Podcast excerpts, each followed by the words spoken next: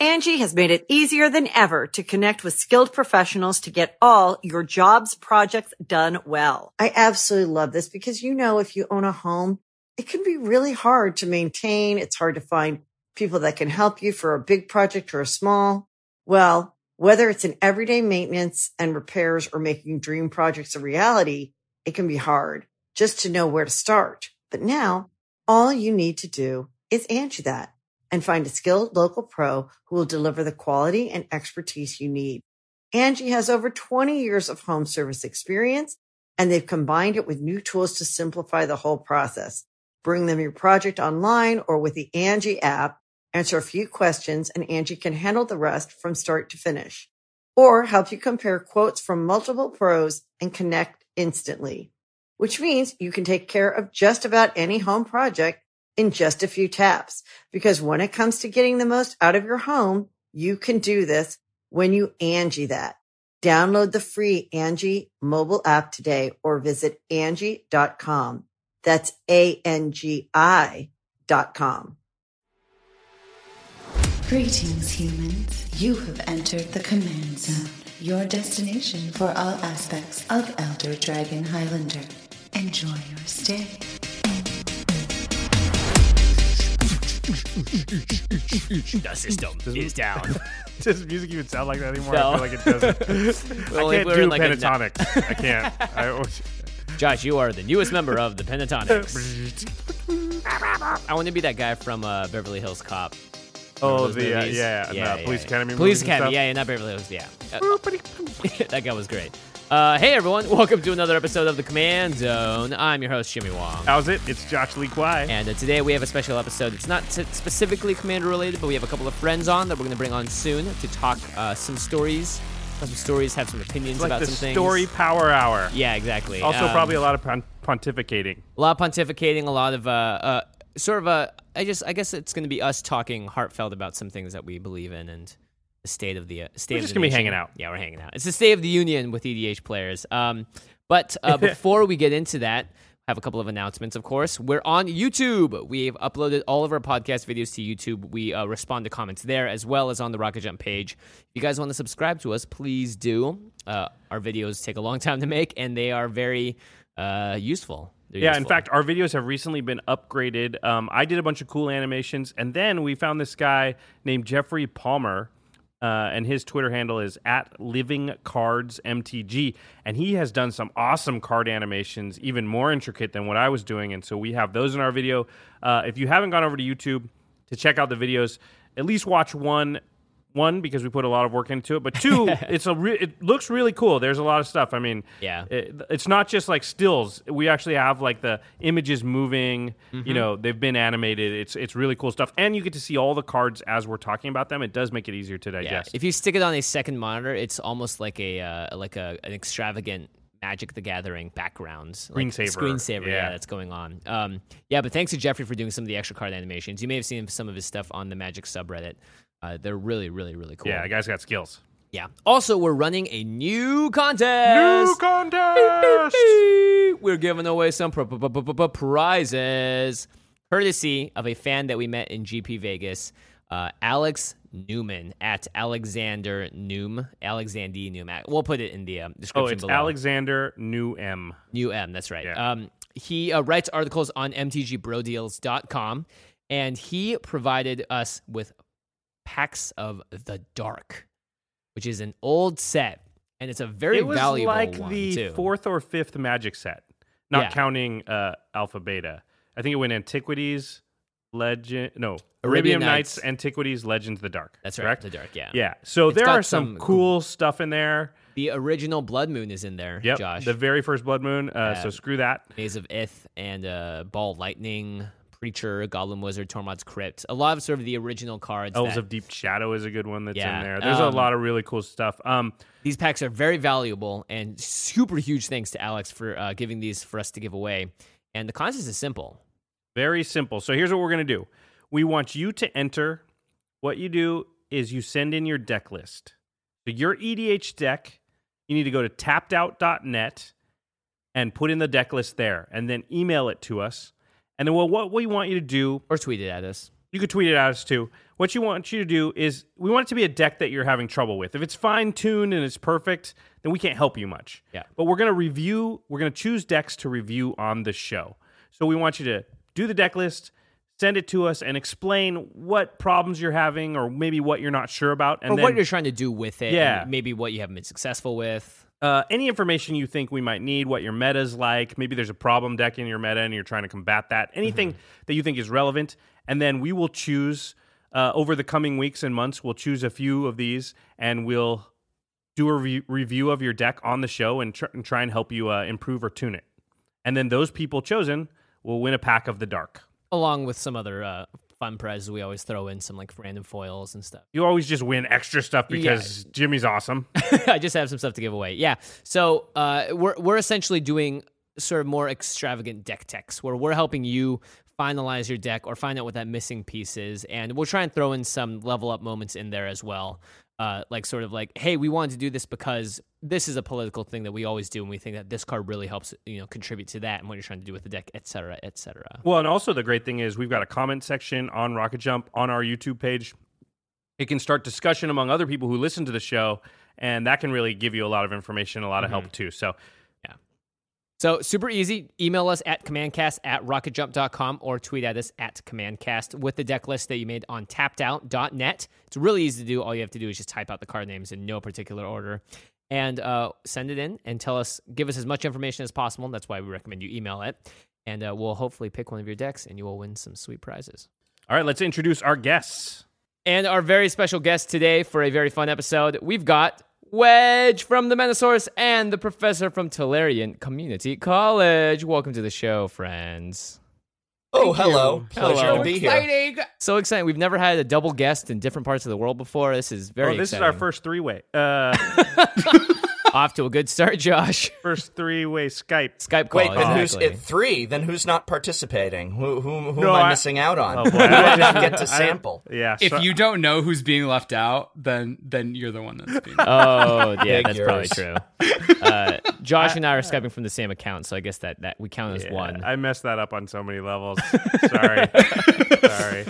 Yeah, pretty much. Well, if you guys don't know, Professor Josh and I did get to go to GP Vegas last week, but Wedge unfortunately was at home, and it was a sad, sad time because we wanted to hang out with Wedge badly, and we would love to have been able to have you there at the event. So this episode is here to catch you up. We're going to share some of our favorite stories and just hang out and talk about what happened and also what you saw from Twitter and Twitch the entire weekend because I'd love to see what your uh, perspective was on the whole event from a different sort of place. And you also got to watch GP Chiba and uh, Utrecht at the same time, which is crazy. Oh, it was it was around the clock coverage. There's there, there's a lot to talk about. Put it that way. I well, yeah, that's interesting because Wedge, you probably know a lot more about what's actually happened in the tournaments than we do. I don't know about you, Professor, but Jimmy, and I, like, because we're busy running around meeting with people playing in it. Like, I only know a little bit about what happened, like, actually with the players in the tournament. I haven't yet had a chance to catch up on the other two uh, GPs, other than the the fact that I heard that it was rather funny with the earthquake that everybody kept a cool head. Oh, the right. commentaries, like it was on stream. I haven't. I Yeah. really love to watch it, and I heard that the the commentators were really cool about it, kept everybody calm. They cracked a joke about red mana players, and uh, that that the GP went on, you know, nice and smooth, which I'm glad to hear. But I I don't know uh, the winning decks who won. I, I literally haven't had a chance to sit down and catch up on all the coverage from the other GPs. That is insane. An earthquake happened, and everyone's like, "Oh, yep, earthquake." We'll get back to playing. And I tapped my island. Yeah, As as a good Magic player should. yeah, be doing. ex- just islands. Uh, actually, last year when I was in Japan, we were in a building, and all the buildings there are meant to shake because when they shake, it actually makes it safer because Right. they're not rigid, so they won't break until an earthquake hit. And we were on the top floor, and we were just like, "Whoa!" You'll sway for a while after yeah. the earthquake. Yeah. And we went downstairs and there was no one like screaming Bloody Mary. Everyone was just, I'm not just eating breakfast, whatever. and I was like, wow, this must be enough of a common occurrence because when it happened in New York, were you there for the uh, the earthquake of New York like two years ago, Wedge? Yeah, yeah. I mean, like people were freaking Oh out, my, right? yeah. It, it was like end of the world, Armageddon. it, it- seriously, it and like the thing about New York is we're so used to weird weather Mhm. and like an insanely bad. Like we get terrible nor'easters and like hurricanes. That everyone freaked out for that. Nothing else, but just I mean, we're talking like hide under tables, like nuclear disaster. it Thirty-seven was, it was hilarious, honestly. Wow, In is retrospect, it was hilarious. That's insane. Yeah. Yeah, you do get used to it. I, I was in uh, Los Angeles during the Northridge quake, Oh, and wow, there were was a big so one. many. Well, that was when I was a kid, uh, but it was a big one, and there were so many aftershocks. It was unreal, and it got to a point where we just we would wait a sec before running to the doorway. Like at first, it was always run to the doorway. That's the safest part of the house. But after a while, it's just like, is this going to be a big one? If not, I'm not moving. Yeah. you know, you just get Uh, used to it. So I can imagine in a place like Japan, they're just like, eh. Eh. Eh. Just you know. I'm just the another day. Yeah, I'm the same way, and it's bad. Don't do this, uh, people. but yeah, if it starts shaking and I'm in bed, I'm just like, eh, no, I think I'm good. I'm Yeah, just staying it- in bed. is bed. it- is I'm it getting good. worse? I'm good. Okay. Eh, I think all right. Yeah. Also, I like how it's like go into a doorway. Why isn't it get the heck outside? Like get Right. out of the thing. Well, that you want the in. most because you can't make it outside. Always, True, always, true. yeah. Maybe- So maybe you we want won't a- it all the the way out most there. stable area in the house. Well, fortunately, Vegas did not shake, but we did shake some dice and roll them across the table. I guess that was the closest we got to, to, Great it to a rolling Great earthquake. segue. You know what I mean? We did eat uh, like a ton of awesome dinners. Is what we really That's did. right. And Wedge, that's I mean, perhaps perhaps next time we will uh, we owe you a steak. That's what it comes Oh, Like down a- like a steak really is that, good that- so that is good. most of the stories that the professor told me was like I went to dinner and then I went to dinner and then I went to dinner. And Yeah, so like and then I went to, and then I went to bed while they went off and gambled and played magic. yeah. We had some amazing meals though, Wedge. That was definitely a highlight. I think, Professor, we had dinner with you like every night except one. I think. Yeah, yeah, it was great. Well, it's especially good because uh, Josh, you seem to know Las Vegas very well, Indeed. Uh, yeah, I know it way too well. and uh, I could not find a good place to eat for the life of me. I'd made all the wrong choices when I was on my own for like breakfast or whatever, but. Oh, those were those were great meals. Those were some really great meals. That steak in particular, just marble veined and aged in house, and ordered a nice bottle of Tempranillo. Wedge is just like dying It was right he now. got we got we all got the bone in ribeye uh, Oh. wedge. We went to Delmonico's uh, Steakhouse in the Venetian. It's uh, one of Emeril Lagasse's uh, restaurants. Um, I didn't know the- it's Emeril's. Yeah, and the bone in ribeye there is like what was that like? What was that like? Sixteen ounces or so? It was a big Yeah. steak. It was a Oh. big steak. It was marble marbleized really well. It's one of the best steaks in Vegas. I mean, a lot of people will say cut, um, which is about twice as expensive, and I think probably only five percent better. So, to, for my money, Delmonico's. If you're ever in Vegas, that's where everybody should eat. True. you need reservations, though, right? Oh yeah, I'd made those reservations like a week out because I knew. Oh gosh. Well, I mean, I mean, I think actually all three of us seem to be in the best places for food in the U.S. I would argue San Fran, L.A., and New York are all. Right. Yeah, those are probably the- the, three Oh, yeah. best. Yeah, I mean, probably. Sorry, you if could we're- maybe we're you could probably say like insulting- Miami You know or what? something. Uh, You got to put Narlands on there. Narlands. Narlands has like Narlands has like Nolans. Narlands. crazy good food. It's a different type. It- yeah, yeah. It's Cajun. it's- It's, gumbo. It's but it's, all so that- good. Yeah. It's so I've good. never been to New Orleans or Miami or Chicago, but I'd put my money on Chicago out of the three for better cuisine. Oh, I don't know why. Yeah, I don't know why. I just feel like I don't know. Uh, uh, doesn't Chicago have some? I know nothing about Chicago cuisine. I know You they have know, that it's that giant big- reflective egg thing, and that's it. It's it. a huge. That's it. It's like a. It's a. It's it's it's it's a. It's a metropolis. It's a. It's, Yeah, it's it's a got huge some city. great. it is giant. Yeah. Yeah, it's got to have some good food in it somewhere. Okay, but just prof, when you go Yeah. to Narlands, don't just don't call it New Orleans Yeah, when call you go it there. Nolans. Nolans. I gotta call it Nolans. Nolans. Nolans. Just don't call it New Orleans there because well, that's not what they I call watched. it. It's like I people who say Oregon. whole- yeah, Ooh. I Ooh, watched the whole first season of Treme. Does that count as a trip? That's actually pretty. You, you're probably better versed in that city. I mean, It's I feel true. like I know Baltimore because I watched The Wire. and Yeah, I clearly. for- don't- Right, I was right. We're the as soon worst, as you though. said Baltimore, I was like, he's gonna say the wire. He's gonna I say know The Wire. it. Yeah, it has Oh, to the be. wire's so good. Excuse me, but I know something about Baltimore. I watched The Wire. I, I practically grew up in Baltimore as a Okay, result. listen, Do people like you you just did that about, about Nolans. Nolans. I, I, Nolans. I watched The Godfather too before I went to Vegas. I'm well versed. So Um, okay, so what? Um, oh, I got to tell you a story, Wedge. This, I love stories. Yeah, this is the story of the whole trip for me. Gosh, this, this isn't the one with me, right? Yes, Yeah, it's the one with you. Oh So, my God, I'm so ready. embarrassing. yeah, I, I was gonna like wait till later, but for this, is just you'll get me back. How do you get me back? This wasn't set up. He'll this find a wasn't set way. up. This actually happened. There's no getting back. Okay, so we are in the convention center. It's Sunday. We're just talking. I think Jimmy had walked away to watch uh, MTGO Doc. He- Mm-hmm. I was to watching watch Doc, uh, Gabe's because I think, think Jimmy, you were knocked out at that point. I think it was round eight or nine. Yeah, and, he had to win both of his last matches to get in. I think. Yeah, he was winning in, and I think that um, you had walked away for a second, and so we were just chatting. It was me, Prof, uh, our friend Vincent, our buddy Brian Tran, who works at Twitch, and we're chatting, and we're just sort of waiting for Jimmy to finish up. And this kid walks up, and I say kid, he's probably like 19 or 20. Uh, he walks up and he's sort of looking at his phone, but he's also sort of keeps glancing up towards us. And he's standing just outside of our conversation area. So I've been around Jimmy a lot. Uh, Jimmy's fairly well known. You'll be in places with Jimmy, and this will happen. And and it's a little bit like usually I just end up going, "Come on over here, just meet him, and then you know we can get on with our lives here." And so I go, I, I motion to the kid, and I'm like, I'm like, yeah, hey man, what what what's going on? Come on over here. And he he sort of comes over, and I'm like, hey, how are you doing? What are you what are you doing? And he and he says, oh, I'm just I'm just looking for some people to sign some stuff. And I'm like, oh, well, here he is right here. And I push the professor towards him because he was sort of eyeing the professor, and nobody knows who I am, and Jimmy's not there, so it's got to be it's got to be Brian.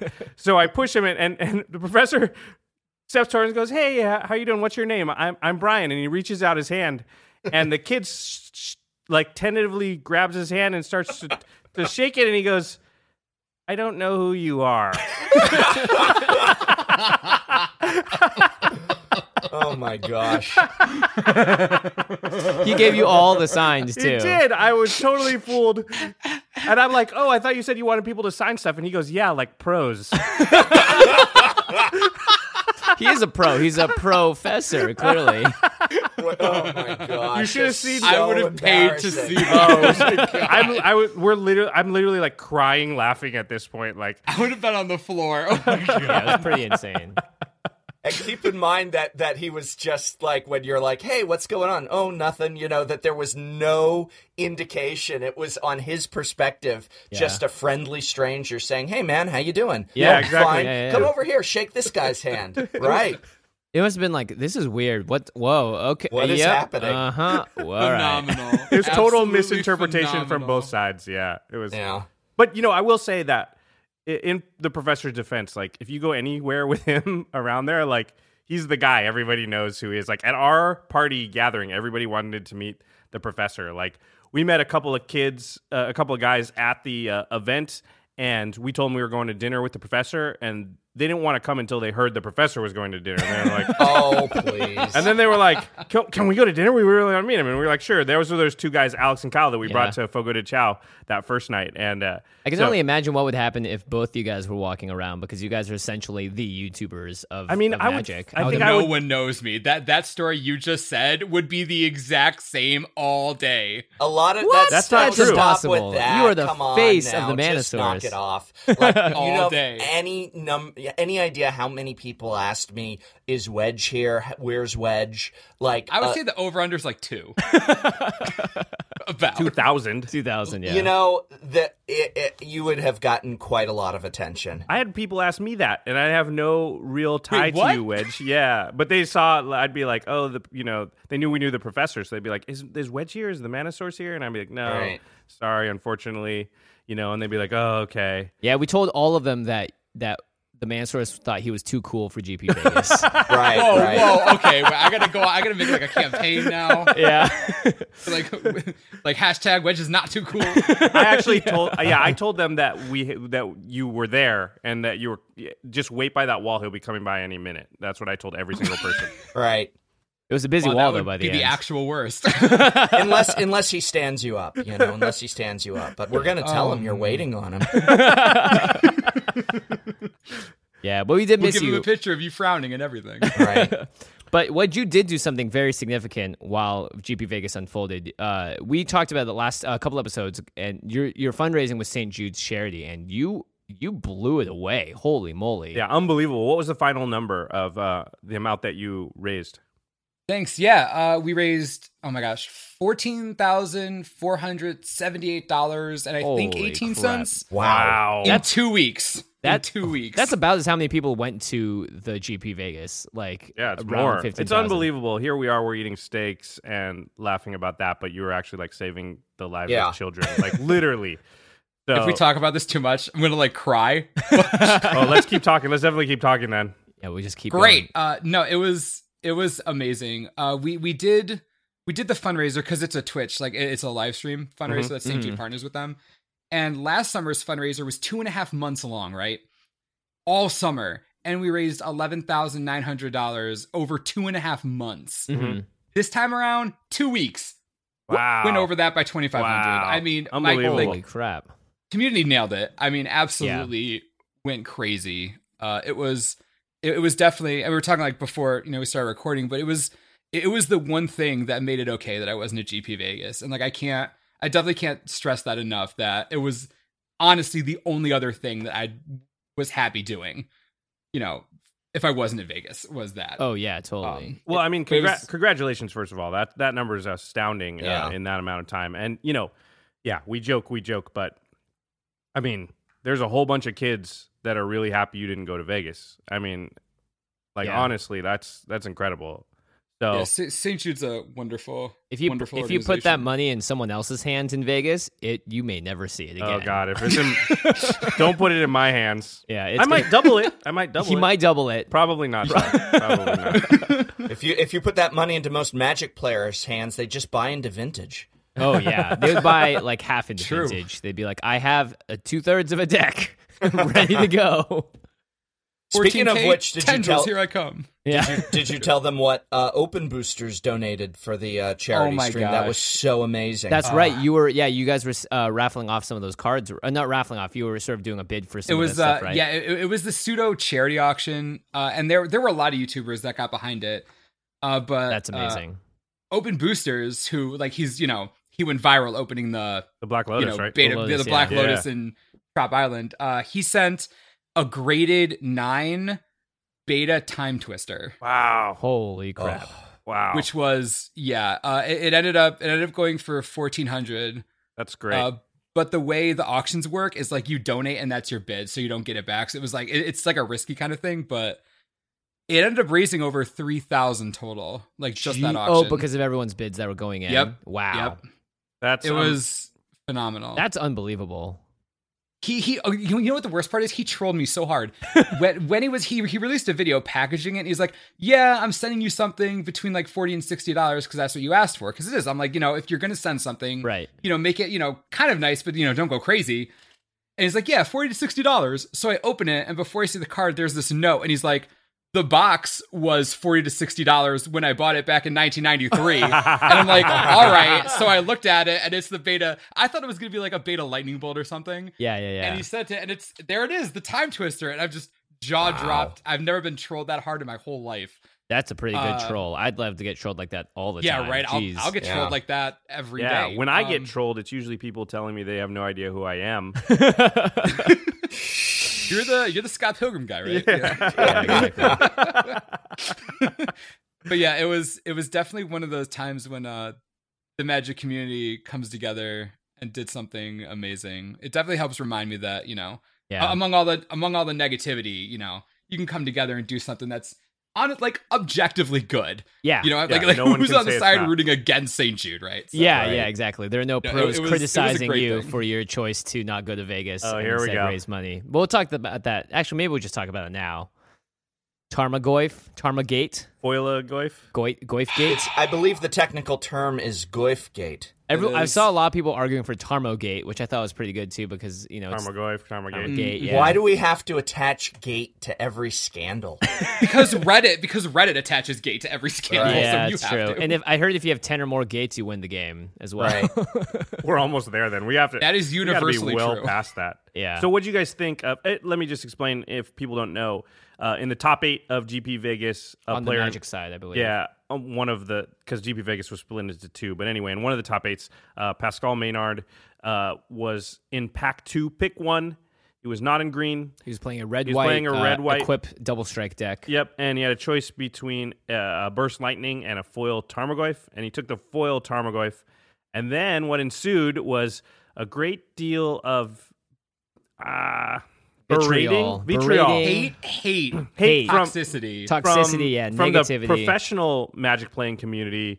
Uh, guys like Huey Jensen, Owen Turtenwald, Reid Duke. Reid Duke. A lot of people were really all over Pascal and his. uh, Someone tweeted, one of those guys tweeted at him like, "You sicken me." Yeah. yeah, like- yeah, like no, that was the uh, tweet. You, You you disgust me. me. I think Oh. it was Owen who was like, "You disgust me." You Yeah, know what's or horrible you're a thing to disgrace. say? you know what's Yeah, funny? you're a disgrace. It's like things that my dad said to me when growing up, and you know, I just you, know, you never want to hear that. oh my god, I'm just kidding. Wow, just kidding. Uh, just really that hurting the real. mood today. Yeah. First the butterflies and then this. so, but well, you know what's funny is Jimmy and I were on the plane home when this sort of went down. We got back in the airport, and we of course turn on our phone and get on Twitter first thing because we're degenerates.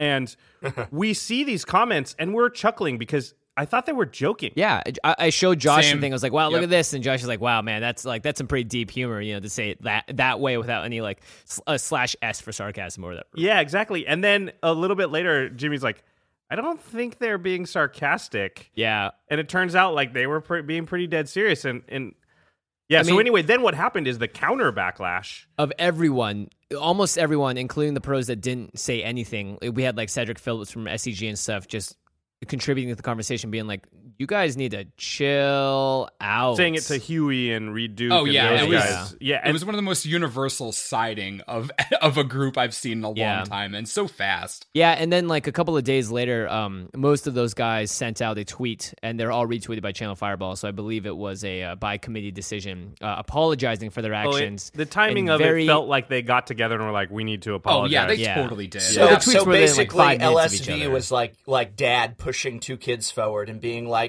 Tell "Yeah, my your boys have something to say," and then smacking them on the shoulder a bit. It's just like, "Sorry, I threw the pennies on the roof of your house, Mrs.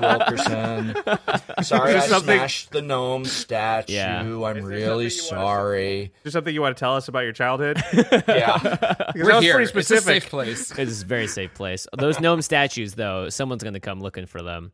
okay so so let me just ask you guys each um you take the foil goif or you take the burst lightning I take the foil goif. Uh, foil goif because money Foil is, goif. is is money. yeah, it's true. I mean, from for one, it's worth more more than first prize at this. Point. It's point. like the, the the the two words foil goif were probably the most said throughout the entire weekend Yes. at the GP. Yeah. Not even in regards to the incident, just because people were like, "Oh yeah, I heard someone open the foil goif." We're like, "Man, where's my foil goif?" Like jokingly, like I said on a Reddit post that it may as well be an Urban Dictionary entry. Foil goif, like this is That's this fair. term that we all use when we're playing Magic. And so when I saw him take it, I was like fist pumping in the air. I was like, "That's awesome! That's so cool!" Like. I totally would have done the same thing. It's a piece of magic history. The whole hashtag from the weekend was make magic history. And Pascal Maynard definitely did one way or the other if he took it or just passed it. well and Yep. and i mean sort of the capper to the whole story is that he decides to ebay the thing Yeah, with and the uh, deck. giving half of the proceeds to charity. And what was the final tally on what it? uh, right now, I think we're up around 16,000 now. I don't think it's ended yet. Sixteen thousand. And uh, So, uh, even if some of those in your bids are- face, Huey Jensen, Yeah. and the rest of those guys, like, Yeah. holy crap! that the, Yeah. what he's going to get is more than the entire prize payout of the top eight, which is insane. Well, and here's a mean- guy. Also, I think this wasn't talked about enough, but Craig Wescoe came out and said that he had talked to Pascal uh, either earlier that weekend or, or maybe before. And here's a guy who's close to uh, making platinum. He's close to getting enough points to go to Worlds, and he was going to have to skip some GPs coming up because he just didn't have the money to travel to these GPs and things. And so he, here's a guy who financially, I mean, skill wise in Magic, he, he he has it, but financially, it's just hard for him to get to the places he needs to get to to play in the tournaments to to get to that level. And so in that case, taking the foil goif totally makes sense because it's guaranteed money over possible money. right. and like the the percentage increase of how much more he might have won with that burst lightning was uh, to him I guess, Negligible. at, at what do you think? point. w- That's an interesting question. I was having this conversation with BDM on Twitter. What do you guys think that the if he takes the burst lightning instead of the foil goif, how like how much better is his deck? How much better chance does he have to win the whole thing? Two One percent. hundred percent. Yeah. From yeah, from what I saw on Twitter, everyone doing the math about it, there were a few there were a few pros doing the math, and the word negligible just kept coming up. Yeah. over and over again. Like even if he took the burst lightning, it would have changed virtually nothing in the long run. Yeah, I th- the Uh, conversation I was having with BDM, BDM yeah. was saying he thought that the Burst Lightning was probably worth a full win over the course of an entire draft. Jon Finkel said he thought it was worth virtually, it, it was negligible. It probably didn't matter at all. Yeah. Um, so and now now I'm not people who know me know I am not Mr. Limited Mr. Draft and there's going to be a video proving this where I make the worst pick as my first pick uh, on an upcoming video. So that can be verified. So let me ask you th- those of you more wiser than I uh, isn't picking the Tarmogoyf a, a, a valid move in the sense of preventing another from getting that card. I understand that obviously Goyf in limited is nowhere near what it is in you know modern, etc. But surely. It's a pretty good two drop in limited. It's- yes, I mean, isn't Yeah. he preventing? Uh, if the burst not- lightning is negligible, isn't preventing a possible opponent from receiving a Goyf at least negligible, if not negligible times two. It's Well, funny it's- that that's such. It's is it considered that much trash Yeah. in limited? It it's kind- really trash. It's kind of is. It's it's Yeah, not, it's not very good. good. It's Really? It'd be one thing if it was like say Comet Storm power level wise, uh, which is just unbelievably powerful. The best card in the format. yeah, exactly. And well, let's say that Tarmogoyf was that power level. Right. Okay. Then you could make the argument maybe that its value plus hate drafting is worth something, but Tarmogoyf is really it doesn't it wouldn't even make a lot of decks, honestly. Mm-hmm. Well, I hmm. mean, So- and hmm. the thing is, like at that point, it's you're in the second pack. It's the first pick out of the pack. Um, if you didn't have any other viable options for your colors or what you were playing, then sure, taking that could be a viable thing. Just to be like, this is a relatively powerful card. That I want someone else to have it. But in this case, he did have another option, which would fit into what he was making so much more that most people that play limited would say that it's always almost always better to take the card that's better for your deck because the chance of you even seeing that card across the table from you is even more negligible than that card that you drafted being in your deck popping into your hand. Okay, okay. Yeah, I I think the only situation, uh, like for for that would be either. I mean, Comet Storm was in his color, so I guess it would be something like a Profane Command. Yeah, yeah, yeah. Like, like if that was the card, that is probably one of the because there are a few cards at the very top that you always hate. There are just some of those cards, right, in every format that you always hate. I, I think Um, I think even then though, you know, there's I wouldn't even not in pack one pick one because Oh, definitely, yeah. yeah, because the chance that you play the person that has that card is very slim, and then even if you do, the chance that they draw it against you is not super high. So those combined don't make hate hate drafting really Mm-hmm. worth it early on in a pack generally. So, is there an irony here that the most powerful card in modern, what many people have, especially since this weekend, referred to as the Black Lotus of modern, Tarmogoyf, that this card is virtually worthless at the modern Masters GP? That that things have been so skewed in terms of what the GP and the set are about that the that the most powerful card in modern is not a pick by any stretch of the imagination for most players in a pack. Isn't that a little strange? it is a little There's strange. something weird about that, right? It's, I mean, because it's a reprint set, people will pick it just because it pays for their trip, it pays for their entry. You know, like but that's the whole issue. Is everyone says he shouldn't have picked it. Right, right, because he was playing for you know for the GP top eight for pro points for all these other things that as a pro that's what they felt that he should not have been prioritizing a what I guess they must have saw as a filthy casual pick of something just for money. Ooh, that's such a hateful sentiment. Filthy casual. I mean, isn't the beautiful thing about the Magic Pro circuit that we're all on equal footing? That everyone there is is beginning and ending with the same potential? Yeah, pretty He much. asks. He Wow. asks with a leading question. Yeah, wow, that sounds The ex- mis- No, but I mean that's what I mean. The idea Yeah, that yeah. it's like, oh yeah, you kids can show up and draft and pick your foil Tarmogoyfs, but it's really this little crowd of people that are the real players here. I find to be That's- quite a a, a, a a a poor sportsmanship, if nothing else. Spirit. That's that's why those tweets were so bad. It's just because Yeah. it really showed that like it's like how out of touch can you be? You were you were that player at one point. I mean, we all were that player at one point. We all can Yeah. be, and we all still might be that player at one point. The one that was like, oh my gosh, this card is worth money, or oh my gosh, this card is so like epic to me that I want to pick it because the kid in me, the one that loves Magic from a innocent standpoint, that's not all about winning and pro points and stuff, just wants to take it. You know, it's it felt like felt like someone that was like so scarred by their childhood that they like wag their finger at anyone that you know may find joy in the game anymore. I fear like. I fear I fear the problem is not that they are scarred by their childhood, but by they've been scarred by the pro experience. That the way in which this is set up and the, the way in which they have to interact with Magic the Gathering as pros is what is actually the damaging factor here. And when you hear about things like, you know, especially the financial burden, should a pro Magic player be having financial burden to attend GPs?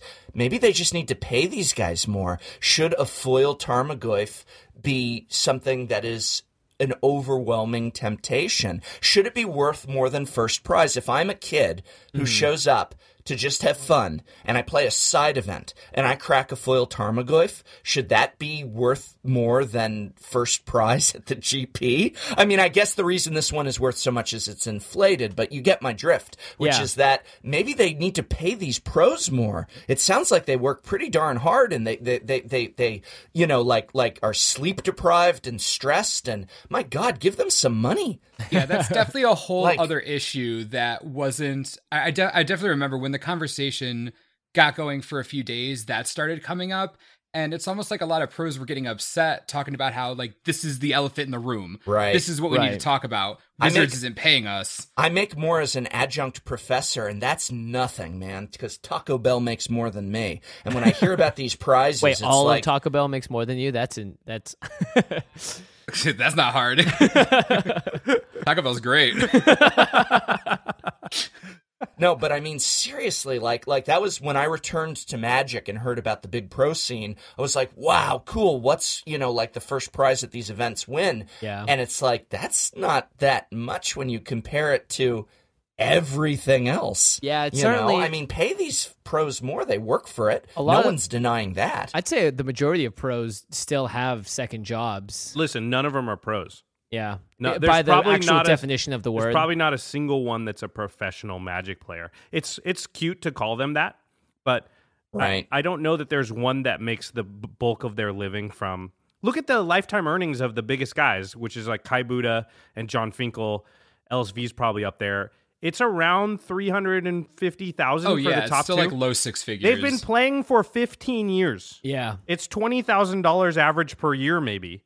That's for the best four guys. That's that's that's not just sad. That's insulting. Well, it's That's that's that's rotten. Like people should be more. I, I mean, like, and I'm not a pro guy. You know, I don't follow it that closely and everything. But I, I, I that that isn't right because there's so much money being made by everyone else involved, the vendors and the company itself. This is very lucrative. Like like, and if the pro tour is so integral as recent articles on Magic indicate that that's a big part of Magic's success, mm-hmm. then you need to pay these people a little bit more.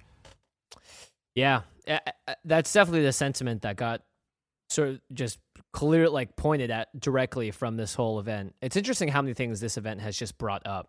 Just one single Tarmogoyf, because that is the card that defines Modern Masters one and two.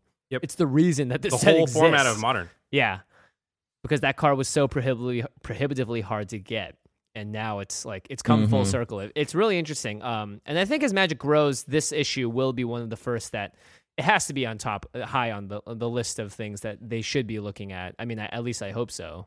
Yeah, I will just say that if the pros are asking for more money to be thrown in, be careful what you ask for because right now, and I'm not I'm trying to insult them, but as soon as you put more money in, you're going to bring a lot more people in chasing that money. Yeah, And mm-hmm. you know, when the talent pool is shallow because the prizes are not there, the prize structure's not there. And we see this we've seen this in other games for sure where, you know, be careful, Huey Jensen, Jon Finkel, all those guys. You ask for a lot more money to be put in, all of a sudden people who wouldn't have been playing Magic because it's not worth their time are going to be coming into that coming in and fighting for that cash and and, and I don't know. the We'll true spikes will emerge. well, we'll see. Like it's like we say in the United States, like if soccer was the biggest sport here, then LeBron James would probably be the best, you know, goalkeeper in the history of soccer because he would have played that since he was a kid, not basketball. Right. Right. You know. So yeah, there's this I mean, I think Wizards should definitely subsidize it. I mean, Riot does it for League of Legends, you know, Blizzards does it for Hearthstone. If Magic wants to keep up, they need to do that.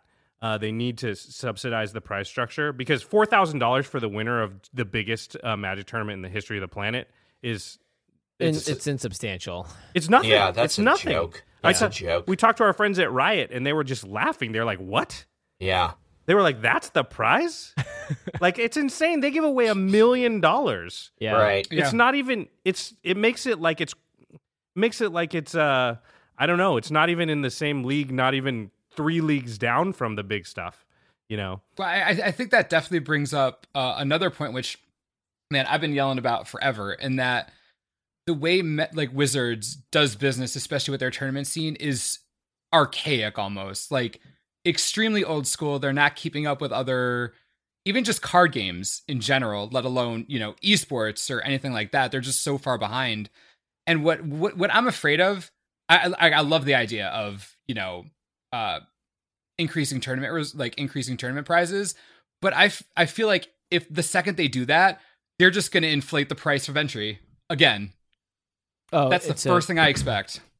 Yeah, I mean, I feel like the the the positive thing to find out through all of this is that Wizards has proven themselves to be a company that sees what's wrong and at least actively knows that they need to address certain areas. And you know like make the right play is the motto of playing you know this game well and competitively. And I, I hope that the company that I grew up with now owned by a bigger company is able to find that light and at least keep it up because it's true. I mean, the competition around them with like all the other competitive games in esports rising up is only a good thing because it just forces them to do better. That makes sense. So I think I think we're on the edge of that. Tarmo Gate, Goyf may be the beginning. It, it could be our, uh, our our Egyptian spring for Magic the Gathering. Who knows? Now, now let me ask you folks a question because here's another thing I've I've been thinking a lot about since this Goyf Gate is perhaps if things like having a higher pay for pros is is not going to be implemented, what about changing the way in which this circuit is run? I mean, the idea of going to a different state, a different part of the state, a different, you know, traveling all over, playing, you know, from morning until night for three days in a row, sort of thing, scr- you know, scurrying to earn these buys it's intensely stressful. A lot of times when there are play mistakes that on Reddit people erupt into, this pro player was cheating. There's lots of comments of saying, no, she was exhausted. He was exhausted. It, it mm-hmm. was day, you know, whatever. And, and they've been up without sleep. And I'm thinking like, geez, take a break, take a day off, let these people sleep. You know, that, that's not, I don't think that I want to see my pros sleep deprived. I don't think I want to see my pros starving to death on the, like, imagine if, let's see a basketball game where they have only had three hours sleep and have eaten ramen noodles, you know, in the last 24 hours. But that's a lot of these pro players. And, and I think that sounds horrible for these poor folks, you know, like, like give them some rest and feed them some raw fish and if brain food and, and, and let them, you know, come in and do a good game. Maybe not make so many rounds, like figure out a way.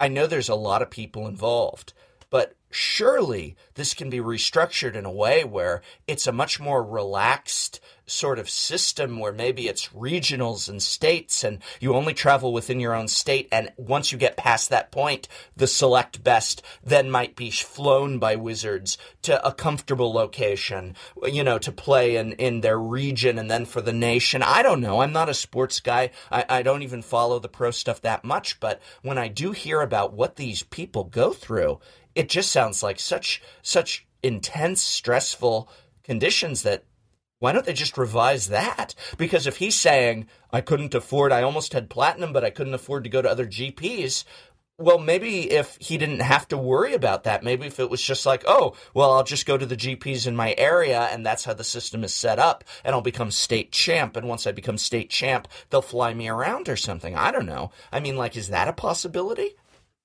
I definitely think there is a lot of restructuring that can and should probably happen. I mean, you're the more Josh is the bigger sports guy here. I, I don't really know. It's a cost benefit analysis thing. I think if you're Wizards right now, and I don't blame them, you're looking at it and going, why? What do we get if we do all that stuff that you're talking about? yeah You know, and do you, does no the, more Goyf gates. But that doesn't matter. Does that hurt the game? I don't think. Yes, It, I think this has been bad. See, for i don't game. think it does I don't think it hurt the game at all. i, think they did splendidly well this weekend and they're not going to hurt at all from it Well, I oh, think short term, but what about long term? Well, well, what do you mean? I mean, Goyfgate being the fact that the guy picked a foil Goyf. All the casuals, that 95, nine, probably 99% of the people that play your game are not spiky tournament professional magic player hopefuls. And those people were all on the side of pick the Goyf because they play the game for fun. Right. And most people don't have any aspirations to be a Magic Pro because honestly, with the amount of work that you have to put in and the amount of money that you get at the other end, like you ah. could do almost anything else and be better off the pro- financially. but that's the that's the problem. Okay. But it's not a So problem because your game is still popular because it's not meant to be a profession. you want people to dream of being pro. You want people to feel that they can do that pro circuit. Do you? want pe- yeah, you no, see, but they they they don't push that Let's- at all. let's look not at- nearly as much. Let's look at football. How many people watch football in this country? It's millions and millions. It's by oh, far Oh, the most popular sport. of No, being they a don't. football most of them, they were no, kid. most of the people watching football are too old to be to have play to play. Never played in high school. Never played in college. Aren't trying at any point in their life to become a, a, a professional football player. Now they would dream of the money and the fame of it, but they're not actually in any way rationally thinking they might someday be a football player.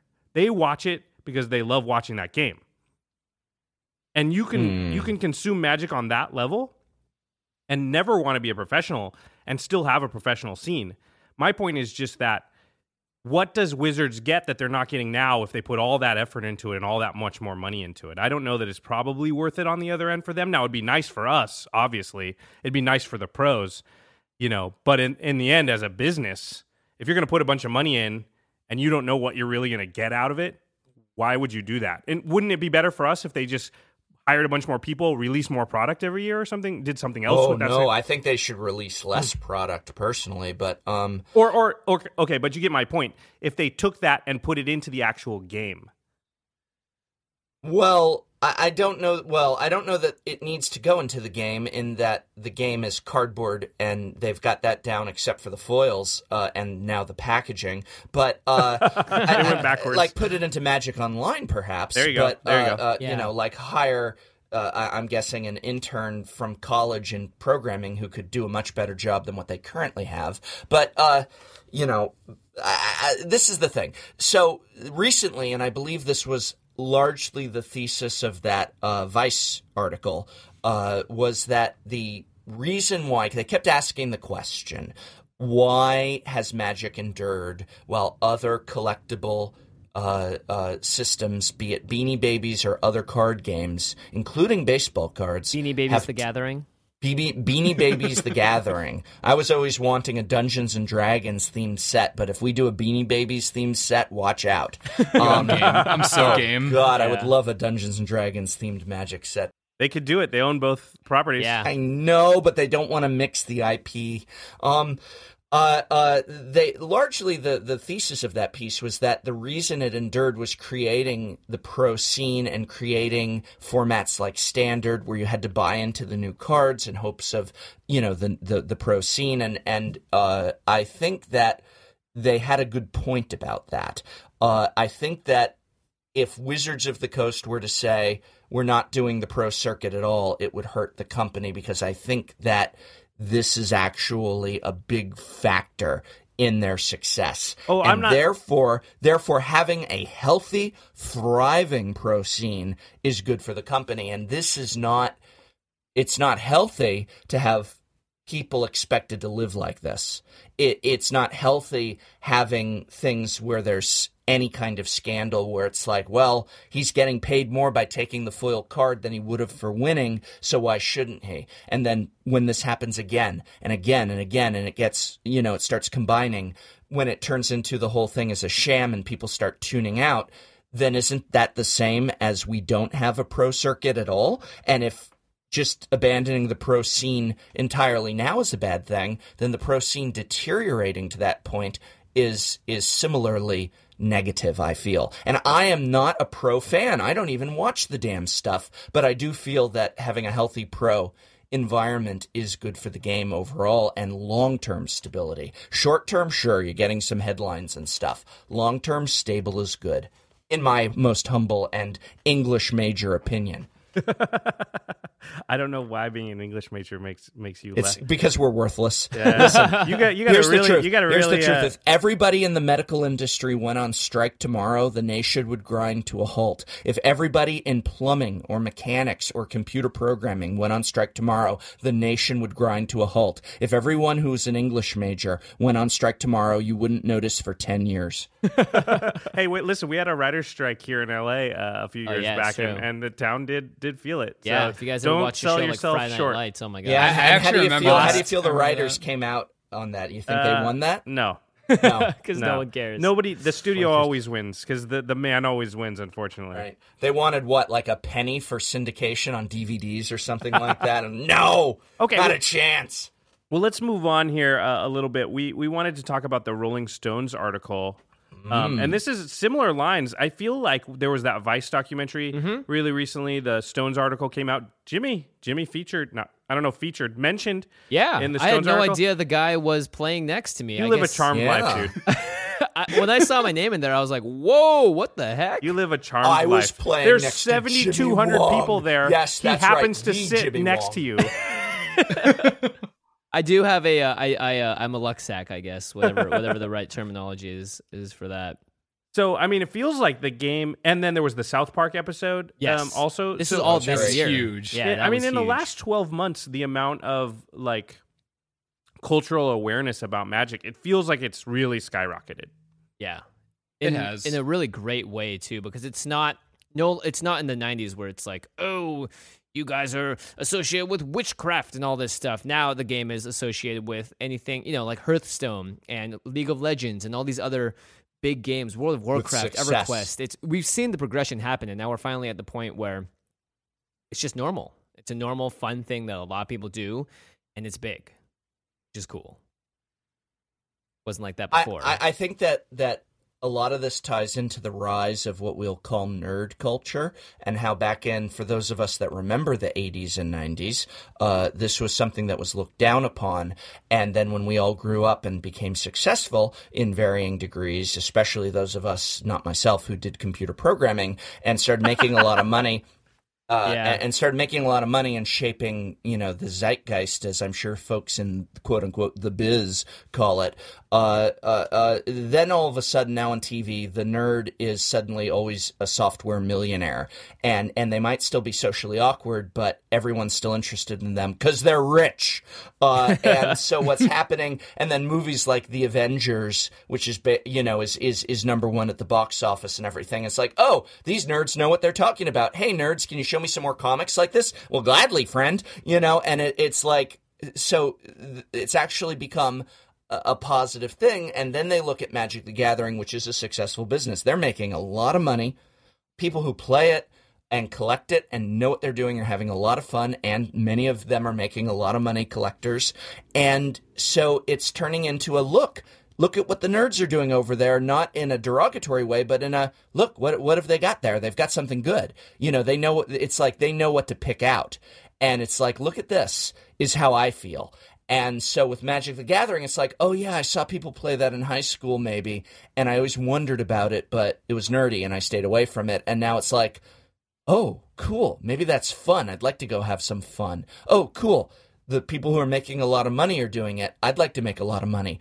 Oh, cool. You know, like this is something that we're drawn towards. And so Magic the Gathering is in Rolling Stone. And how awesome that, like, you know, uh, Christine Sprankle is is like our, our mascot or our, our emblem or our face or everything with that She's great Las Vegas Avacyn, pick. if anything. She I'll is take that, our, man. and it's just like she at one point you know the larger mainstream society might have laughed at the goofiness of cosplay and because of her and people like her and i don't mean to uh, uh, uh, uh, push out the other cosplayers there who are all great, but she's kind of like the big name in cosplay and magic right now. And there was lots of cosplayers, and they all did a great job, really great job. But like now, that's cool. Now cosplay is cool, and now like people looking at that photo aren't like, look at the people dressing up, dorks. It's like, wow, she's cool. These people are cool. They can just walk up and talk to this cool girl, and and and everything like that. It just embodies all that we had been denied. It's just great. It's Rolling Stone, man. It's awesome, and it's just a great time to be a part of this. It's wonderful. Yeah, it's definitely geek culture in general. Um, like BJ Shea's Geek Nation, that's the name of a show, has the word in it. You know, like shows like Tabletop on Geek and Sundry. Again, Right. again, geek keeps popping up. It's it's something that I mean, The Big Bang Theory. Yeah, um, just good one. like pop culture has embraced this in a way with the, the revival of the comic book movie and everything in a way that it's all of a sudden finally just come around where you know in the early 90s it was about grunge rock and being real and all this you know, from the streets and stuff and, and how you know sort of rough and tumble was was more admired than sit in your dad's living room and play a card game or whatever. But it's finally come around and it, is- it is very interesting to see it finally happen um, Well, in I a think way don't, that let's not discount guys like you, Wedge, and you, uh, Prof, and people that get out there on YouTube and have sort of, you know, dispelled what traditional media says people look like and how they act and what they think is, what they think is cool and what they consume. And you know, geek culture has really sort of been empowered in the last decade or so to come out and be like, no, I like this thing. yeah I don't Yeah. care if you think it's nerdy. It used to be where you would hide it, you know, and you would you wouldn't talk about it in places where other people might hear you. And Yeah. now a few people started doing it at some point. I don't remember when, and now everybody does it. And you get ten thousand Magic players in Las Vegas, and they're like, "Yeah, we play Magic, and we think it's awesome." yeah And we yeah. don't care if other people point at us and say that you're geeks or you're nerds. And you know what happens when you do that? People don't point at you and say you're geeks or nerds because you think it's cool and you're proud of it. yeah So- it's the confidence that comes with it Yeah, so I think that, you know, guys like you, a lot of people in this community that create content and just frankly for other games that have just come out and and been who they are are really what's powering this sort of revolution. it's also sort of it came with the rise of the individual on the internet and the internet in Yeah. general is i think the reason that this is all here is because finally like your weird one thing maybe not weird of course let's say like let's say you like this one very specific thing one character from this one cartoon from the 90s you were the only one in your entire town that knew about it. Not until the internet came around. Now you have a whole forum a group of people and you're allowed to take claim and like say like look i do like this. There are other people that do it. It's affirming my thing in this and the community Yeah, I'm not weird, I'm not I think- geeky. the internet made everyone that was considered a nerd or whatever growing up realize that like oh wait there are millions of other people that are in the exact same boat as me and we have confidence now because we realize that we are not the minority by any means Yeah. Oh my God, that's so well put. Uh, uh, that's that's it exactly, and it's a beautiful thing. What a beautiful time to be alive in that sense. Uh, uh, I, I just read a tweet uh, today from uh, Erin Campbell where she just said like. Because of the magic community, I'm paraphrasing a little bit, but she said, because of the magic community, I have the type of, of love and acceptance that I only dreamed of in high school. And, and that's it exactly, is because because of the internet, we no longer have to only receive information in a one way system. Television, newspapers, books, it's one way. The message comes to us and we can't talk back.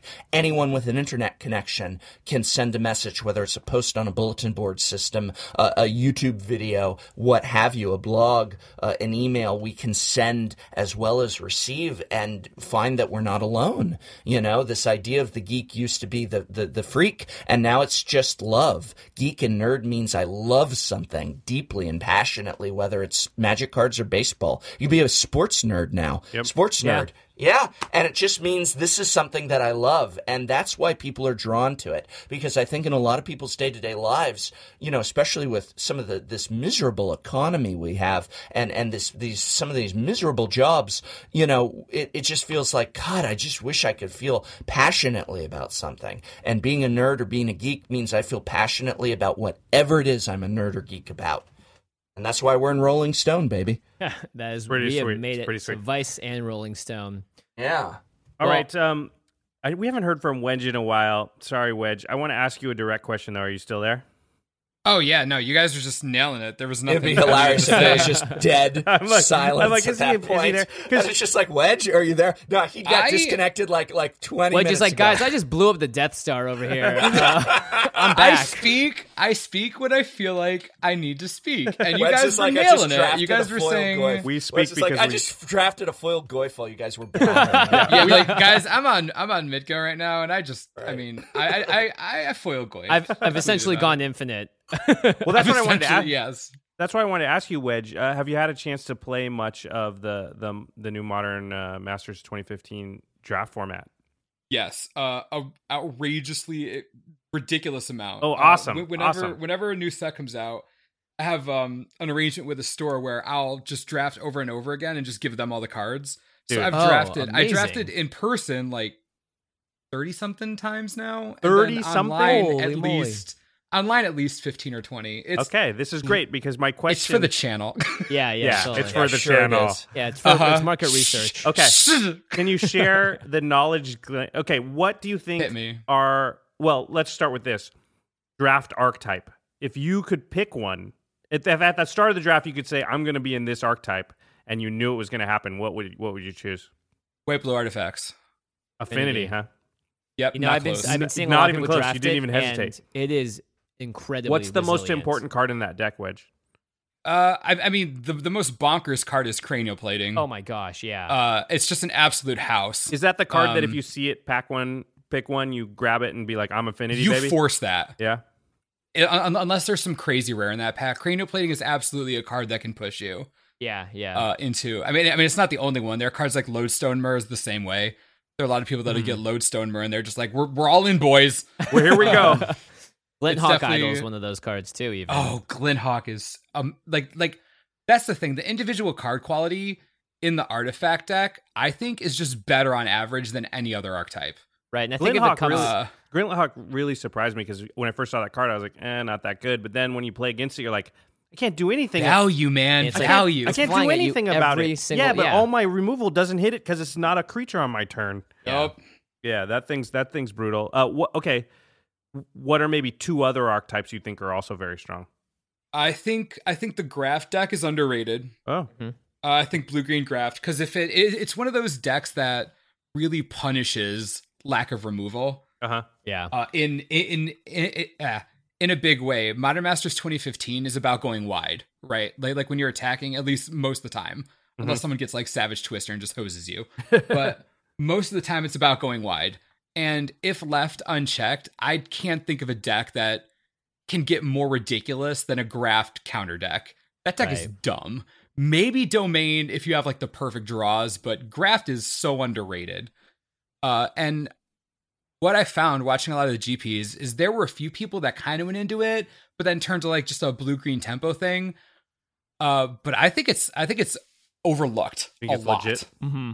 I do. I really like it as a draft. Like it, and it's one of those decks that's pretty easy to tell if it's open right. when you're drafting. You have a, a card like the Graft Mage. It's like four mana, um, and you can untap like creatures Yeah. that have one one counters on them. That if that's still there in like the middle of a pack, or like I guess the middle to like the latter end of the pack, Graft is open. Like Yeah. it's it's got to be like go nuts. Uh, it's definitely one of those. I think it's super underrated. Um, other than that, I gotta say, besides artifacts, um, you can kind of go crazy with bloodthirst. I guess. Uh, I I've seen a few bloodthirst strategies that, if drafted well, uh, have that crazy. I, I forgot the name of it. It's that triple red seven two with persist. Thunderblust. But- Thunderblust. yeah, Yeah, yeah. Ooh, like, that like thing is brutal. cards. It is ridiculous. Um, that deck is also, I think, underrated. Yeah. just You've got how Skarrgan. Firebird and stuff too. Comes out as a six six. yeah, like like turn one vampire lacerator into turn two Stormblood Berserker is like who fights that? Yeah, how do you Like do- how do you like how do you fight that? Um, Burst but- Lightning. yeah, but that's that's also a deck I really like. Uh, but overall, I would say, I don't know. I, it's really like blue, man. Like even besides my bias to blue, blue has some crazy spells in this format. Yeah, I think Vapor Like- Snag is an all star that people don't realize. Just it's Repeal just is really all, good. repeal and Vapor Snag Repeal, are always oh good. my, don't even get like Yeah, I've I repeal all day, every day. Yeah, Draw a I go blue Ugh. in the face talking about unsummon spells and how they're pseudo time walks, especially in this kind of format. people are tapping out all the time to do things. Yeah, it's very And, uh, tempo based. It's yeah, exactly. And having an unsummon effect is sometimes just as good as taking an extra turn. Which All is also what I found. So yeah, no, go, going wide is the thing. Artifacts, I think, is by far the best strategy. Well, Wedge, we will we have boxes and we will save one. Oh yes. Yeah, you. my, my, my, my last question for you, Wedge, is when are we going to hang out? Yeah, man. Oh my. Oh, when? Oh. Meet up in San Francisco. Meet up in San Francisco. Meet up in San Francisco. I have been promised the best oysters that I've ever tasted if I go to San Oysters Francisco. Oysters and prosciutto, hog and rocks in San Francisco. Any listeners that live in the Bay Area that like oysters and or prosciutto, hog and rocks. Mm-mm-mm. It is not cheap, but it is delicious. I have been promised that place if I go up there, Wedge, and I'm assuming if you're there too, then we all get it. Oh, so I, I gotta actually, pay for when, everybody um, now. All right, deal. Oh deal. wait. Oh Deal. wait. You say you Then, had It's to on pay, me. Prof. It's on me. You three. You three. then you come owe on me. out Wait. here. Whoa. Whoa. Whoa. You owe me two dinners then. Ooh. Because Whoa. wait, here's Listen why. No, no, no, no. Listen Listen, listen. Yeah, I wanna hear the story. Wait a minute. Wait a minute. Wait a minute. Yeah, tell the story. when when we first started like like really talking and, and uh becoming friends and i was like yeah man you know eventually i'm gonna get out there and it's gonna be awesome and, and then you said when you come out here i will buy you a steak dinner that's just word for word that's what you said and i remember that when people offer to buy me steak dinners now, now, now, you should. I For the record, I also have heard buy that. You dinner, and I said, "What do you like?" And you said steak, and I happen to know a really good steak place where they do age the steak in house and everything. And so I said, "No problem, I'll buy you a steak dinner." But that was based upon your own criteria you selected said from the drop down box. steak dinner, and everything else went you out the window, selected man. from the drop down box steak. Uh, wedge, drop-down come on out. Wedge, Wedge. Yeah. The- It my wasn't- drop down box. Were you doing it on sel- the computer? You It come sounded out like to a San conversation. Francisco. Yeah. I will take care of you, man. I will buy every. Me- come on out to SF. Whoa, I'll take care of you. he almost said every meal. Did you stopped just himself say- short? sure. steak for fly breakfast. Out, you Well, you I fly out here. I'll take care of you at the rest, man. And and Dude. San Francisco, you will play Magic twenty four seven. Name the format. Name what you want to do. There's always. I could walk Wait out a the minute. store Wait right a minute. now. Wait a minute. Is it San Francisco or is it Valhalla? Because I think you're getting yeah, them it sounds confused. like crazy the glory land. It's it's the This best. I feel so like- sorry. I feel so sorry when I hear people say, "Yeah, we've got like one card store and they just do Friday night you realize magic." And you realize we Wedge and us live in the biggest cities in the country, right? yeah, like how do you not always have magic have going more, on like we've like- got in the Bay Area? And out of our do. seventeen, Yeah, we do. you know, we'll find the time Yeah. to get us all out there. Until then, it's been a pleasure having the both of you on. Wedge, I very much look forward to the time we can draft this set together or the next set. Who knows? Maybe we'll see each other. I'm other. at- saving a box of Modern Masters 2015 just for whenever we hang out with you, Wedge. So oh my god this what about my you. box of Innistrad? I thought you were saving a box of Innistrad Oh. for me. Uh, hey, you know what? If all four of us get together, box of Innistrad and box of Modern yes Masters oh my god And then a Over big box of steak. If that is not incentive, I don't know box what of is. steak. Yeah, I'm Dinner's on me if minutes ago. Innistrad's on you. I'm paying less in that situation. i'm in the airport right now Excellent. Well, if you guys want to find both Wedge and the Professor online, you can. It's super easy. We'll have all the links below, of course. The Mana Source on YouTube and on Twitter for Wedge. Professor, you are at Tolarian Community on YouTube and uh, uh, Tolarian College. I, I don't. I at always Twitter, yeah, no, that's the College on I'm Twitter. Tolarian Community at. YouTube. yeah, well, they they they they have these rules about how long your name can be. Oh. Tolarian Community on YouTube, Tolarian College on Twitter. Hey, but you They're know giving what? us tests It is a test, and I I aced it. uh, it's, I'm the only one that's Wow, proud you got about that. evil there. Yeah. Yeah, I did get a little evil. Uh, anyway, guys, thanks so much for coming on. I so look forward to the time when we can all hang out together. Hopefully, at some kind of convention coming up. Wedge, expect to see you I- there, buddy. i know we'll talk We'll start a new charity just for you to get your butt out here. Be Great, viewers tried to do that once i had to tell them to stop very respectable. All right, fellas. Thanks for coming on. We really appreciate it. thanks thanks for having Thanks for us. having us. And thanks Love everybody guys. for listening. You guys are the best. See you next time. Peace.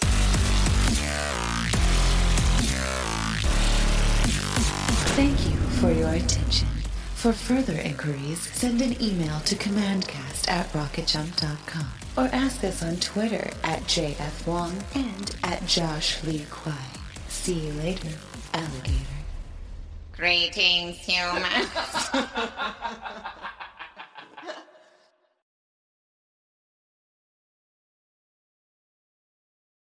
Angie has made it easier than ever to connect with skilled professionals to get all your jobs projects done well. I absolutely love this because, you know, if you own a home, it can be really hard to maintain. It's hard to find people that can help you for a big project or a small.